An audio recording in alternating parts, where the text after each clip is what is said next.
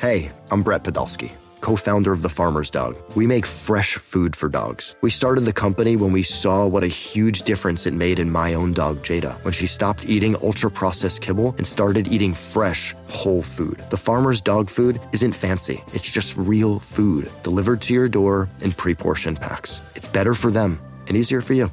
Get 50% off your first box at thefarmersdog.com slash podcast. That's thefarmersdog.com slash podcast. I'm Sandra, and I'm just the professional your small business was looking for. But you didn't hire me because you didn't use LinkedIn jobs. LinkedIn has professionals you can't find anywhere else, including those who aren't actively looking for a new job, but might be open to the perfect role, like me. In a given month, over 70% of LinkedIn users don't visit other leading job sites. So if you're not looking on LinkedIn, you'll miss out on great candidates like Sandra. Start hiring professionals like a professional. Post your free job on LinkedIn.com slash recommend today. Ladies and gentlemen, welcome to another episode of the Rise Together podcast. My name is still Dave. I am excited to introduce you to a new friend, Jessamyn Stanley.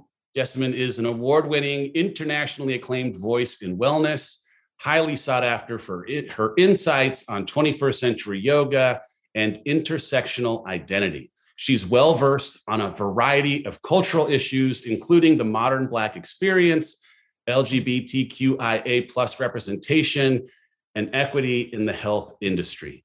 As a successful yoga instructor and entrepreneur, Jessamyn is the founder of The Underbelly, a streaming wellness app with digital yoga classes available by web, iOS, Android, Roku, Apple TV, and Amazon Fire. She launched The Underbelly to help individuals tune in with themselves and live authentically. The flourishing platform is the home for wellness enthusiasts and the wellness curious who may feel displaced, discouraged, or overlooked due to not seeing themselves reflected in the health and fitness community. The brand is also known for its inclusive approach toward physical, emotional, and spiritual well being. I am so excited that you are here. Please welcome Jessamyn Stanley to the Rise Together podcast. Welcome to Rise Together. My name's Dave Hollis. I'm the host of this show where we're going to hopefully have you feeling a little more normal in this, the human experience, maybe see yourself even in some of the stories that are told or have your appreciation of what it means to be human expanded by someone who's come on as a guest who's had a different life experience.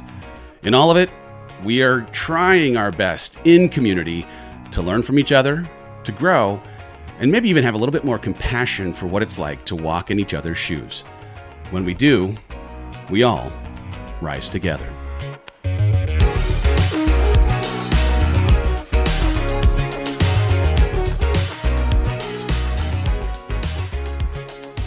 Thank you so much for having me, Dave. I'm honored to be here with you and humbled, truly. Oh, well, that's ridiculous. I feel the exact same way about getting to be here with you. so I, uh, you know, I'm reading something that basically is touting some of what you are up to and who you mm-hmm. are. But uh, in your own words, could you give the listener a little introduction uh, it, with your life experience, why you think you're here, and what kind of mark you hope to leave? You know, I really, I, the internet is such a weird place because it literally just makes like what is average and mundane seem like really like complex and complicated. So that I'm like, I'm literally just like, I practice yoga. You know what I mean? Like, I practice yoga. I call myself a yoga teacher because it's the easiest way to describe what I do as a profession. But I don't even really identify with that label so much. Like, I feel like I'm a practitioner. And I, and, and in the yoga of everyday life too, right? Like the yoga of everyday life being like not just practicing yoga on a yoga mat, but like seeing that the word yoga means union. It means to bring together, to draw together. So, any time in life that you're bringing together the parts that don't make sense or that seem like conundrums or contradictions, that is practicing yoga. So, really, we're all practicing yoga all the time. So that I'm like, literally, I just am like trying to survive my life. I'm just trying to do shit. But it is true that um, when I started sharing my yoga practice on social media, which was a long time ago now at this point. Like it's closer to 10 years than five or zero. So it's it's been a while. When I started sharing my yoga practice, people were like, I didn't know that fat people could practice yoga. And I was like, fat people do all kinds of stuff all the time. Like, literally, I'm not even the first fat black person to put themselves out there on the internet practicing yoga. So it made me realize that, like, there's a need for more visibility and a need for people to see that you know it's okay to just be yourself it's okay to live in your body and just and not apologize for it and that led to me like going to yoga teacher training. And after my teacher training, I was like, okay, I'm just going to try to reach every person who has asked me to teach them yoga. Like, I'm not going to try to, like, and then when I'm done with that, I have other goals, I have other things I would like to do, then I will do that. So I start, and literally, in a lot of ways, I'm still just like trying to check off all the different places on that list. And for years, I taught before the, in the before times, I traveled regularly to places all over the world teaching yoga.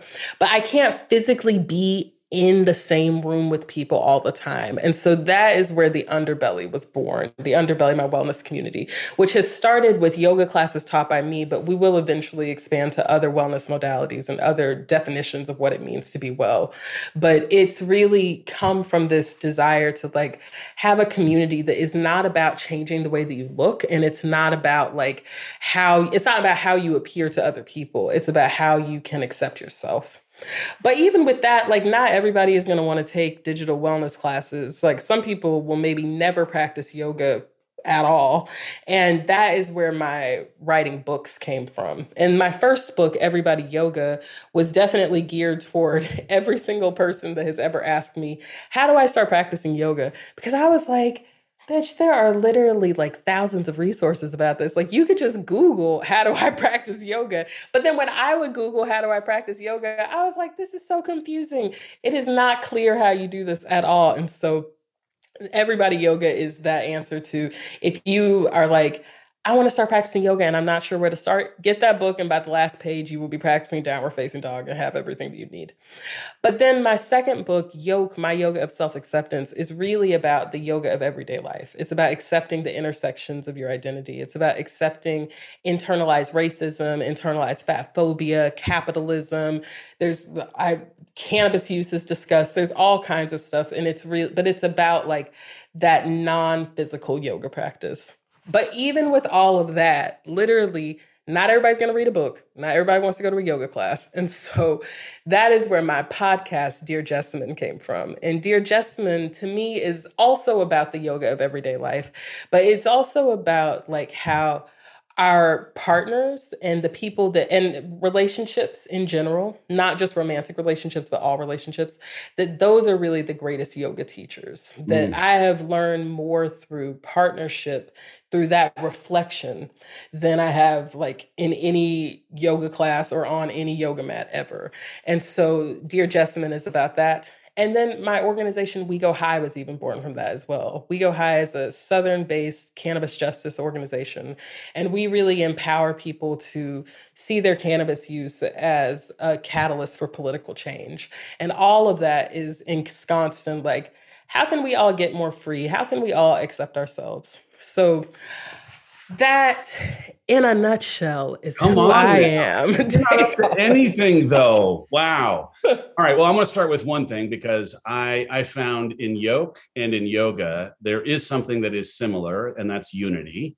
Mm-hmm. In that yoke is about this unity of self, bringing together the good, the bad, the ugly, just like creating something in kind of loving all parts of you and this idea of self-love but that yoga is uh, feels like to me and i want you to help correct me if i'm wrong a unity of humanity this like connection mm. between us and others we can all go mm. further together kind of idea mm. am i right in seeing that there's some similarities in yoga and yoga with unity and those differences between self and humanity well i think of yoga so yoga is like how that's my like millennial American translation of the Sanskrit, ancient Sanskrit word yoga, which means union. So I think of yoking, bringing together as yoga, bringing together. So to me, like it's all, I feel like what we do on an individual level as just like, just as individual people, that that impacts how we show up globally.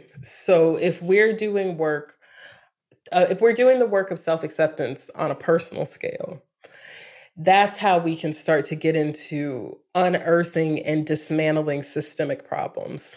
And the one of the my go-to examples is systemic racism because I think that it's the it's very topical and it is something that I believe is at the core of everything. So it's impossible to dismantle systemic racism, which again is like very trendy as an idea right now. It's impossible to do that if we're not dismantling the systemic racism inside of us on an individual level. So until we're each individually able to say, I am racist, everyone know like the, across the board, and like we can have conversations about like what who can be racist? Can um, can marginalized people be racist? Can a black person be racist? We can have that conversation.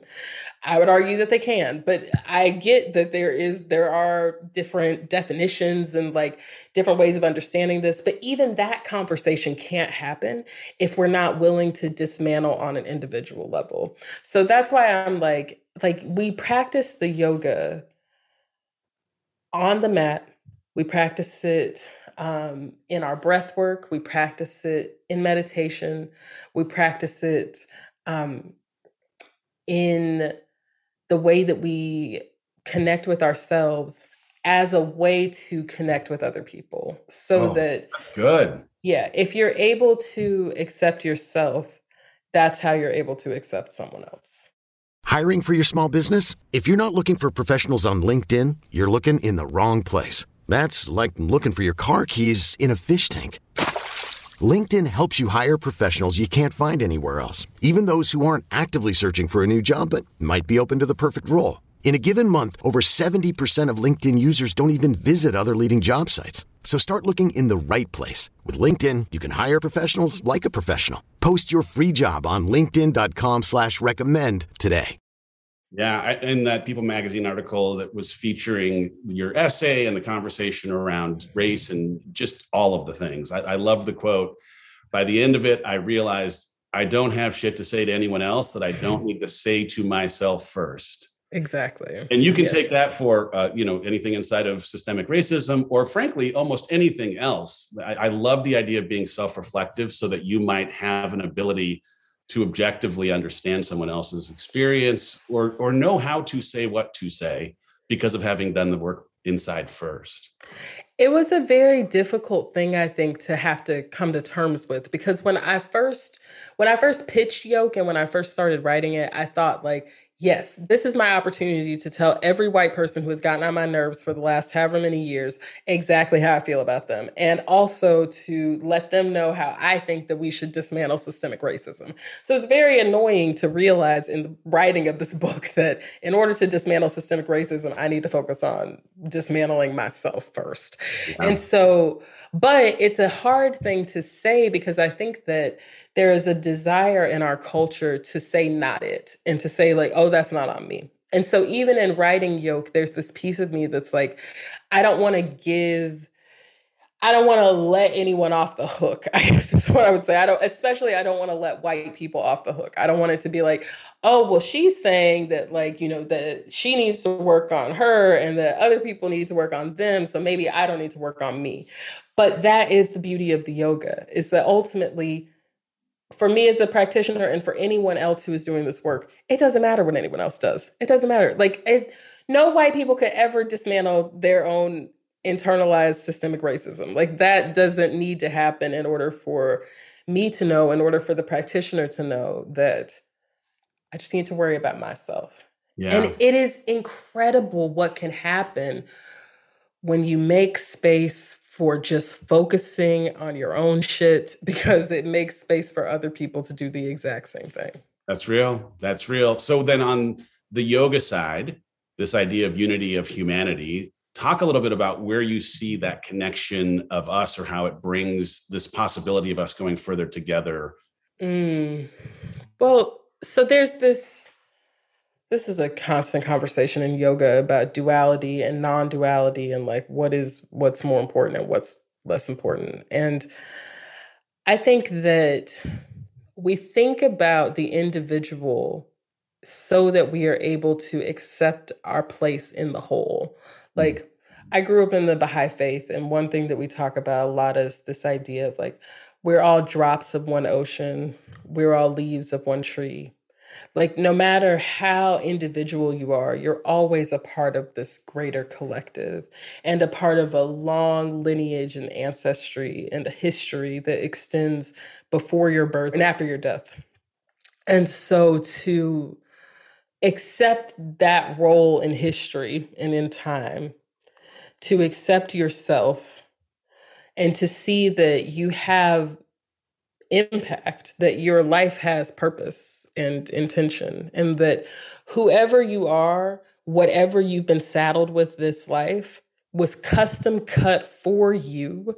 And it means that you have a, a light that can shine that literally no one else can shine. Like no one else can do whatever it is that you're here to do.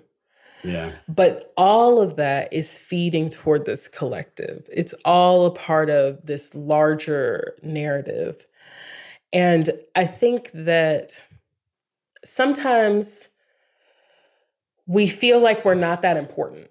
You know, you feel like like your life doesn't really matter or that what you say or think doesn't really matter. You might even look to other people to like have the answers as opposed to looking within yourself for the answers.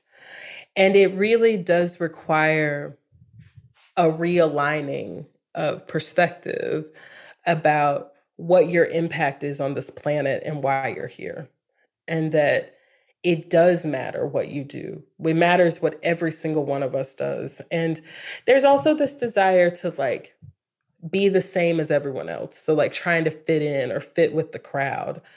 And if we were all meant to be the same, we would be the same. That would have just, that would just have, we would be pod people, but we're not. We're all radically different from one another. Even people who come from the exact same set of DNA are completely different from one another. Ask twins. So, like, accepting that the individuality is crucial. It is the whole, it's the reason for the season. But what's also crucial is recognizing that that individuality serves a, a greater goal. Yeah. And I think that when we accept our role in the larger collective consciousness, we're making space for that healing of systemic problems. Like you might not think that climate change and systemic racism and um, sexism and that all of these things are connected to self acceptance and compassion, but they are, and but they have to be practiced on that individual level first. Yeah. So when you think about that individual level, I know you've spoken a lot around intuition, trusting what you know of your knowing, listening to it, even if it means making bad decisions, a, a, line I've heard you use before. How, how does intuition play into or feed that individuality that ultimately feeds the service of this broader collective? Mm. Intuition is so tricky. It's like both very simple and it's everything. And it's like, it's the gut punch that you know at your center. And then at the exact same time, it's really hard because it's like, it's not like it's it's not like reading the answers out of the textbook. It's like kind of licking your finger and putting it up to the wind and seeing like, is that where I am? Is that what's going on? Sometimes the gut punch is real and you know what you need to do, and that's just what it is. But I I at this point tend to move entirely with intuition, and it's tricky. And intuition leads you down the wrong path. You will do the wrong thing. But you needed to go down the wrong path. And this is always the thing about life, is that it's like the point there's no winning in life like there's just doors and you walk through doors and then sometimes there's a window and you go through a window and then sometimes you go over a bridge. Like it's just a bunch of shit that happens and then it's over. So like as long as you're still here you're doing it right and that that's winning enough and that if you are like you know just accepting that like sometimes you have to make the bad decision or the wrong decision in order to get to the good thing or to have the happy feeling. But then, even with that, accepting that there's more bad things coming and there's yeah. more complexity coming, but that all of that comes through just going with what your internal knowing uh, can tell you. And we live in a society that wants us to tune out of our internal knowing. So this is always the trouble with like, like I blame capitalism, but I also identify as a capitalist. So it's like, you know, we have a love hate relationship. But I'm like, capitalism wants for us to attune ourselves to the voices of other people, basically, so that we'll buy stuff, like, so that we'll feel inclined to change our lives based on whatever somebody else has said. But when you listen to yourself and listen to the voices that live inside of you and listen to that gut sensation, you get information and knowledge that I think of it as ancestral knowledge. And it's literally like you're carrying the blood of people who lived before you. So, like, they already know a bunch of stuff that you can learn from just by listening to yourself and yeah. tuning in. And people be like, "How do you like how do you listen to your intuition?" And I'm like, "You know how. Everybody knows how. We just ignore like that voice that you're ignoring when you say like like, "Oh, I wasn't sure what to do. There was a part of me that thought I should do, but that part, that was the intuition. It was telling you then. That's what yeah. Well, I mean, I think there has to be some component of grace then that has to be part and parcel with the willingness to listen even if you know that there are times when it leads you down that wrong path. Yeah. Oh, yes. The grace and the compassion. This these are the hard parts. Like actually, I feel like following your intuition is much easier when you give yourself the grace to make a wrong step or to say to do the wrong thing or to hurt somebody else. And that's usually the part where it gets really tricky is like, no, but I feel like we're all like, I don't want to hurt anybody or like, I don't want to be damaging. You will be. That's a part of life. You have to be. Because whoever that was needed whatever shitty experience that only you could deliver to them. And offering yourself the grace of being that that's a part of life. It's really like the whole point just to be in it and um, experiencing and practicing compassion. And compassion, I think, sounds nicer than it is in practice. Like, I feel like compassion can sometimes look brutal, it will look like very difficult to receive. And and then other times it is really it's generous and has an obvious uh, expression of empathy and and all of that is lovely but ultimately like sometimes grace and compassion don't look fun. They don't look like um, they don't make you feel good but they are offering a lot in the long run. Yeah and, in, yeah.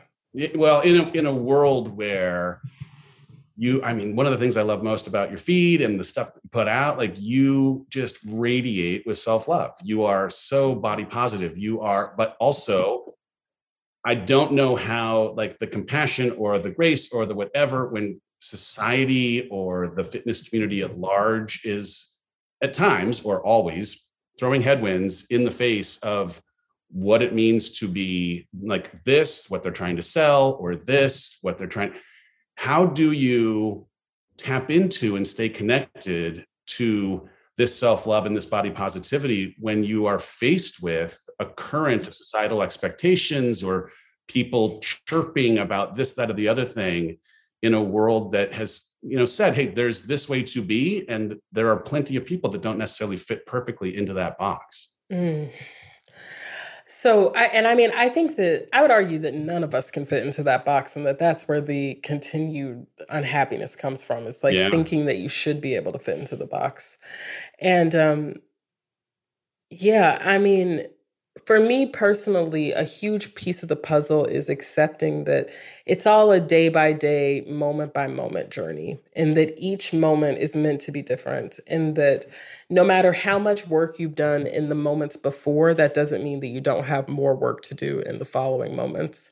And so, if you like, okay, um, even just thinking about my yoga practice and the pandemic. So I felt like all the yoga that I practiced before the pandemic was practiced for the pandemic because like I was like, okay, you know, I want to practice regularly. I want to do blah blah blah. And it's like, you know, there's that's these are all fucking bullshit things to think that you're gonna do. But you know, like you say, I'll do it, whatever. And then you work toward it, and then you find the system. And I'm like, oh my god, yes, I practice yoga regularly. I've wanted this my whole life. This is amazing. And then the pandemic happens, and it's like, okay, so there was a whole other reason to have established that practice because now I need it for real. Now I now is the time to really practice. So that mm-hmm. like and anything in life is like that. It's like, you know, we do all of this work and we're like we're waiting for that place where like you don't have to worry about it anymore. Like, oh, I fixed that thing, so I don't have to worry about it anymore. We do it,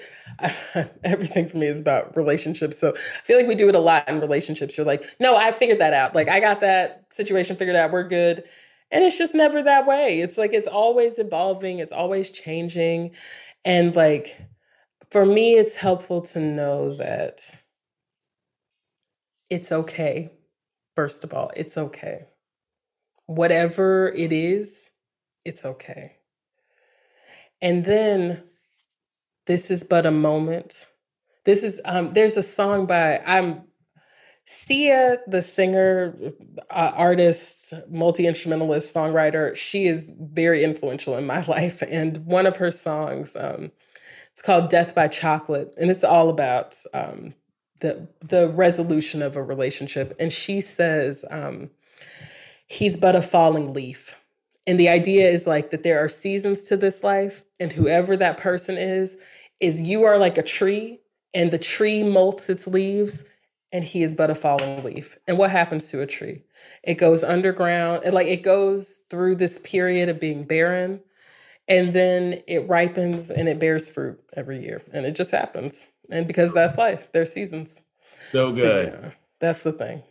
So whether it's the underbelly or your books, there there is something in you being someone who can connect to someone who's desperate to see themselves in a yoga instructor, in someone who's working in wellness. And I'm curious, was there someone for you that was trailblazing a, oh, yeah, I can do this? Or was there, in the absence of seeing someone who looked like you, was that the invitation for you to step into the space and become the person that someone needed to see?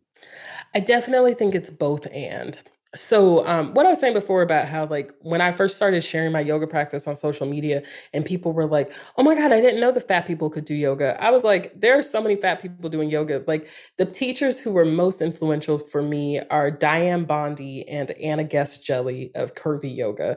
They have been out here in these streets doing this work for long way longer than i have. And i remember when i was a kid even my mom subscribed to yoga journal and i would see them like I, I was very familiar with the idea that fat people practice yoga and even that fat black people practice yoga. But um, I will say that I am, I've always been like a loner weirdo. And so there is a lot of my experience that like I did not see represented in the mainstream. And I felt that has always given me a lot of confidence, like feeling different from people because I feel like I can't I don't have anyone to turn to. So like I can just turn to myself. And if I'm having a good time, then that's worthwhile. And yeah. so that definitely not seeing myself fully accurately represented inspired me to share my life and to be really honest. But it didn't like I never aspired to like be a role model for other people. And I don't I still have a lot of I, I guess at this point in my life, I have less struggle with it than I ever have. But um, I have historically had a lot of struggle with it because I feel like I'm just living my life. I'm not trying to tell anybody else what to do or like try to be an inspiration. And I do think that that is key to being an inspiration is that you can't try to be an inspiration. You just need to be yourself. You. And like it's like not a thing that um can be bottled or manufactured. And I think that if you do want to inspire other people, that's a good it's a good litmus test. Like it's just a good place to check in. Like, why do you want to inspire other people? Why do you want to change another person's life?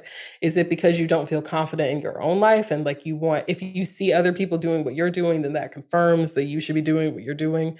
Like just doing all of that kind of self-study and and not and we've been talking a lot about grace and compassion like offering yourself the grace and compassion to like be egotistical and be selfish and want like have nefarious notions. Like give yourself the grace to be a complex human being. Yeah. and all of that i think will yield the result ultimately that you want well, you've created something in a platform. And uh, as you continue to do this work, it's being recognized by more and more people.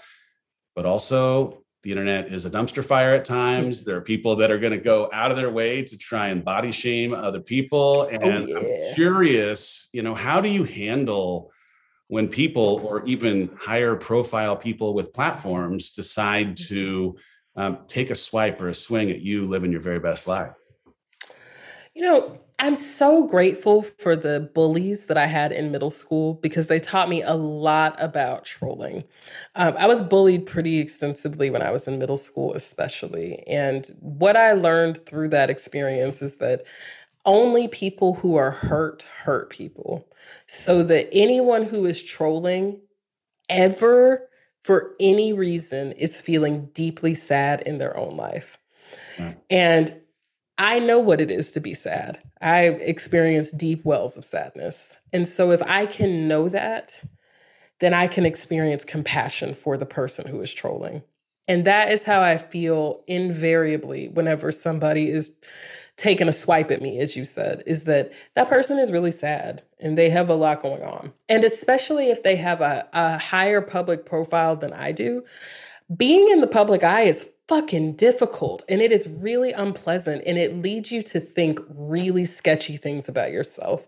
And so, all I have in that instance, especially, is just pure straight compassion like yeah. deep like i'm like yo i feel you it is hard out here but i mean i don't want to make it sound like i'm like like oh my god so pious always no sometimes people try it and there are days when i'm not feeling this way and i'm like yeah. i'm from greensboro and you don't know me and i could i could go for you and always on those days the days whenever i like pop back at somebody or like have some shit to say i always wish i hadn't just because i feel like it adds to this like negative energy that I think doesn't serve the world in general. And it certainly doesn't serve my spirit. And there I've been trolled a lot online, like from very high profile people. And I just feel like it's their sadness shining through. And it's an opportunity for me to practice my yoga and for me to find compassion for myself and offer that to somebody else. Yeah, it is interesting because in any criticism that I've ever taken, uh, yep, I've had plenty of times where I didn't handle it as well. And when I could finally create something of empathy for the pain that they were going through, there was interestingly freedom from you know a lot Absolutely. of what was being said because man I, you must be going through hard things or you must be processing pain grief sadness all the things and my heart goes out to you i hope that you get to you know get better soon that's exactly right. What's interesting, uh, you have, I have a, a, tattoo on my arm that is something about daily mantra. I know you have a tattoo on your arm, but I think the tattoo in some ways kind of even plays into this kind of conversation. Will you tell us uh, uh, what it says and, and why? Oh you- my goodness. Yeah. So I have on my inner arms, um, it's four separate tattoos actually, and they all are just like things that I don't want to forget. Um, the first one is Esse Quam Videri, which is the state motto of the state of North Carolina, where I'm from. Uh, North Carolina is like a huge part of my identity is so much of who I am. And esse quam videri means to be rather than to seem, which is like a life motto for me that I want to always, I don't want to be like trying to seem like something else. I just want to be. And above that, it says, Whose world is this? The world is yours, which is from the Nas song, uh, The World is Yours. Yep. And it just is a reminder that, like, I'm a part of this. Like, I can be a part of the universe that I'm receiving from. And this one, I told you before that Sia is a huge touch point for me. I didn't even realize how big an impact she's had on my life, but like quite a large one. This one is from her song, The Church of What's Happening Now. And it says, throw away yesterday. Today is a brand new day. And that's something that I think about eh, at least like to some degree once a day where I'm like, you know, you can just throw away whatever happened before this because the past is not really important. You carry whatever you need into the next moment, but what's important is what's happening right now, the church of what's happening now, and today is a brand new day. And then the last one is what I'm looking for is not out there, it is in me. And mm. it's a quote from Helen Keller. And Helen Keller and I have the same birthday. And I've always felt a very strong connection to her. And that idea of like not looking to the outside world for my confirmation and really just turning into myself has been really crucial for me. Those are beautiful. I love it. What does yours say? Mine says a, a, ship in harbor is safe, but that's not what ships were built for. Oh, bitch! I'm so sorry. Oh my god. yeah, so I, I, got plenty of days where I have some self doubt on my uh, ability to handle the choppiness yeah. of the waters I've been called to. And, I know that's uh, right. I got to remind myself on the daily that uh, I'm built for built for those seas. So that's it. I was built to ride. We, my partner and I talk about this quite a lot. How like we were not meant to do easy things. The whole point of this was to do hard things. So I feel yeah, so good. All right. Uh, before we wrap this thing up, I'm going to ask mm-hmm. you uh, the question I tend to end most of our conversations with on this show, and that is uh, if you could just say or tell or ask a question, uh, one thing, what's the one piece of advice, the one thing to challenge someone to think about, the, the one thing that might afford a breakthrough or deliver some peace to mm-hmm. our listeners. Um, if you just had one thing to say, what, what would that thing be today? Oh my goodness. It's a hard question. It is a very hard question. And I mean, I think if we're saying today, I would say, who are you? Who are you? What are you? Who are you? Who is that? Who is speaking? Why are you here? Who are you? That's good. Mm-hmm. Jessamyn, I love you. I just uh, love the way that you are pouring light into this world, showing up as your authentic self to give people permission to do the exact same thing. If someone who is listening to the show today does not already follow you or is interested in learning more about your work, where do you send them? You can find me on social media at my name is Jessamyn, and you can find my yoga studio and practice yoga with me at the Underbelly Yoga. And you can sign up for a free two week trial at theunderbelly.com. And you can find that link. You can find links to my books and literally all the other shit that I do at jessamynstanley.com. Excellent. As a reminder, the books are Everybody Yoga and Yoke. Everybody Yoga, Let Go of Fear and Get on the Mat, Love Your Body. Yoke, My Yoga of Self Acceptance. Jessamyn Stanley, you are rad. I'm glad to call you a friend and I appreciate you being on the show this week. Between now and next week, y'all, figure out who you are. In the words of Jessamyn, who, who are you? I love that. Uh, thank you, Jessamyn, for being here. I appreciate you. Thank you for having me, Dave. It was a pleasure to be here with you. Y'all All right, y'all. Well. We'll see you next week on the Rise Together podcast.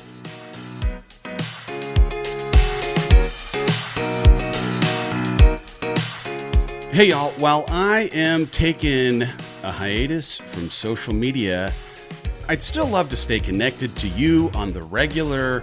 If you head over to MrDaveHollis.com, I have an opportunity for us to become one Way Pen Pals. Yep, I'm going to be sending out regular updates, uh, stories, uh, observations, hopefully things that will also make you laugh or think.